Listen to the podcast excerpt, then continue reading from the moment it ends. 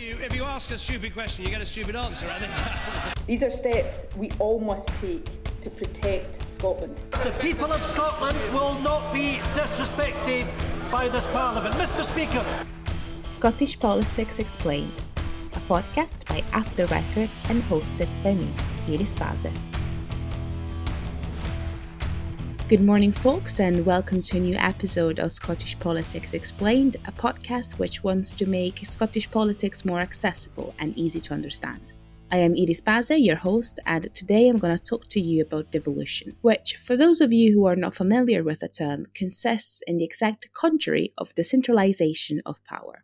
So, according to the Scottish Parliament's website, devolution is a system of government which allows decisions to be made at a more local level. It regards a range of different areas or matters, to be more precise, and these include also health, for example, which is the reason why devolution has increasingly been talked about in the past year. So to explore this system a little further, I'm here today with Rachel Mackie, who is a journalist at The Scotsman. Hi Rachel, thank you so much for coming on the podcast. How are you today? I'm very good, thank you. How are you? Good, good. So, as I mentioned in the introduction, we are going to talk about everything devolution. Could you explain to me what devolution is and what it entails? So, devolution is the movement of power from the U K Parliament to, you know, in this case, the Scottish Parliament or the Welsh Assembly or the Northern Irish.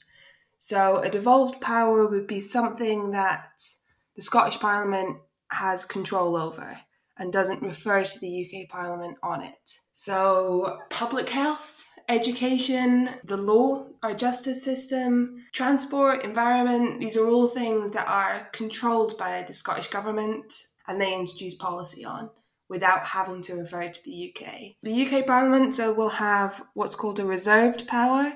And a reserved power is something that the U K holds on to. So immigration, asylum, foreign policy, trade, like big things, is controlled by the U K Parliament. So that's what the difference is. Are there any matters that are kind of shared between the two? Well, there are some that like, there's slightly blurred lines like tax. Tax is technically devolved to the Scottish Parliament, the income tax was devolved like two thousand sixteen, so super recently. But um, it kind of, you know, hit the news not that long ago when the Scottish Parliament said, oh, we want to give five hundred pounds to N H S workers to say thank you for COVID, and then had to ask the U K government to try and take a certain type of tax off it because when the Scottish government tax, it goes through the U K Parliament and back to the Scottish Parliament, and it's all really confusing. So, like, there are things which perhaps aren't quite as simple as, you know, oh, this is just something that Scotland can do without any reference. It always will be influenced by what the U K Parliament does and, you know, what the U K Parliament expects and how it was set up in the first place, you know. Devolution was set up after a referendum and allowed by the U K Parliament. So there are certain kind of fingerprints all over it. Yeah, I mean, especially because I think once you have devolved matters, you also have to probably report on what you're doing about those matters because you're still not an independent state, so you're part of a union. So you mentioned when this system kind of came about. Could you expand a bit more on the history behind the introduction of devolution? It's a long history. The Act of Union, so the joining of Scotland and England's Parliament was like seventeen oh seven? She says confidently, and like, you know, quite a controversial decision. This sort of narrative that we have now of like, oh, Scotland need to stop talking about devolution and independence. Scotland have always talked about devolution and independence since it became an issue. Throughout the years, I think like eighteen hundred and something, there was an act passed through to try and, you know, create more sort of Scottish-led rules. There was an independence referendum, I think, in the seventies, which did not go through. And then in nineteen ninety-seven, there was a referendum, which did go through, that said that Scotland should have its own parliament and that certain powers should be devolved to Scotland so that it can, you know, target Scottish people and ensure that kind of funding or whatever goes where it needs to go. So the Parliament first sat in ninety-nine, I think. The new parliament was then built, two thousand four, it opened, and over the course of time, there are more powers being devolved. Like I said, you know, two thousand sixteen was as recent that we got income tax. So it's a kind of, it's always been this sort of ongoing thing, this ongoing discussion about how much power should the Scottish Parliament hold and how much power should the U K Parliament hold.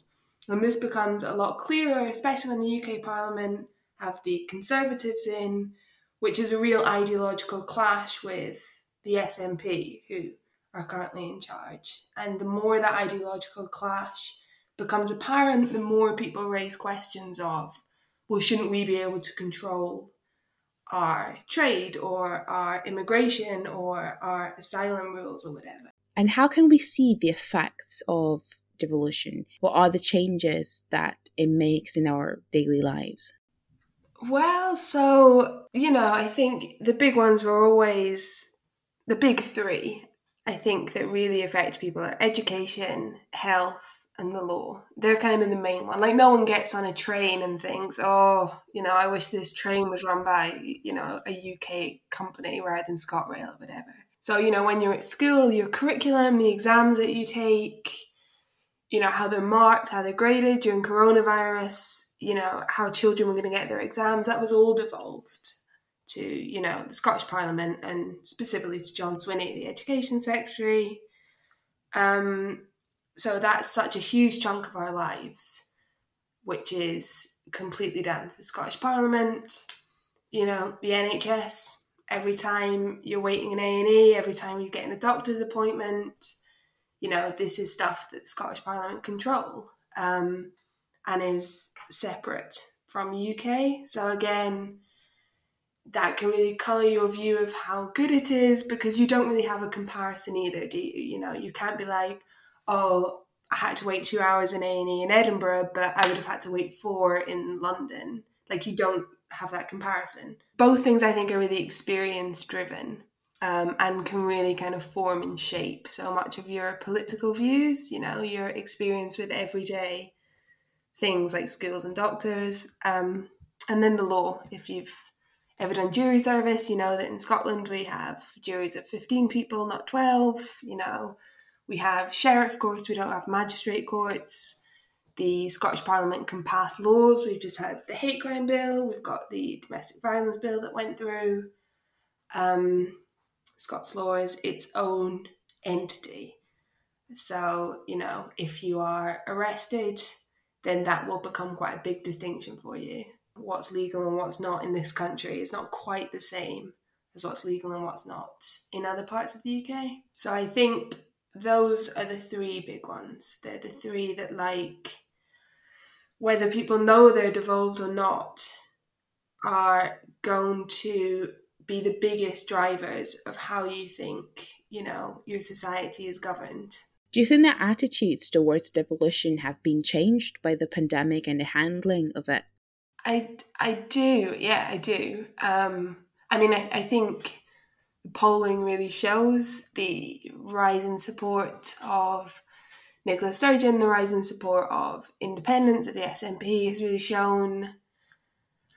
I think, I think a lot of it was, for the very first time, you know, I was saying, like, we didn't have direct comparisons to the other things. Now we did. Now we could see, you know, Nicola Sturgeon standing up saying what Scotland was going to do, and Boris Johnson standing up and saying what the U K was going to do. So I think for the first time, people were able to see side by side, you know, what the Scottish government were doing and what the U K government were doing, and the moments where they sort of clashed to the moments where they were, you know, on the same side. And people were able to say, oh, well, you know, maybe I didn't realise public health was devolved before, but now now I do know, and now I can I can see it in practice.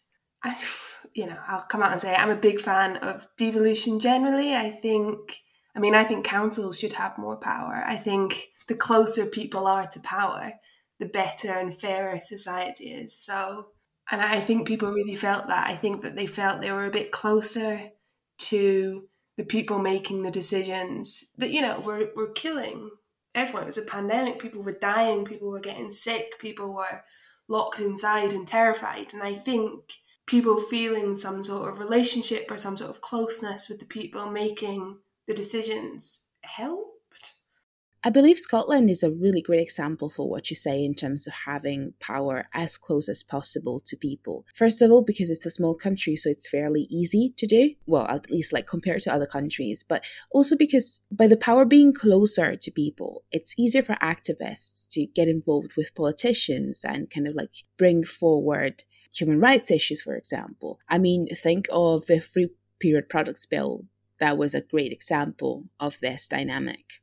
Yeah, absolutely. And a great example of what, you know, the Scottish Parliament is capable of doing, the type of difference that they're capable of making. Um, and, you know, another great example is when students protested the S Q A predicted exam results when they couldn't take their exams. It was, you know, a bit of a monumental mistake by the Scottish government to... But, you know, they admitted they were wrong and they changed it. And now we have a generation of sort of young people coming up who can say, oh, OK, so I can protest something and it makes a difference. You know, I can go directly to Parliament, which isn't that far away from me, and I can make a difference. And that's a really powerful message, I think, for young people to get involved in democracy and to, you know, have their voice heard. And as much as, you know, the mistake was made, it was rectified. And I think a really powerful lesson came from it. Yeah, I mean, of course, it's bad that the mistake was made in the first place.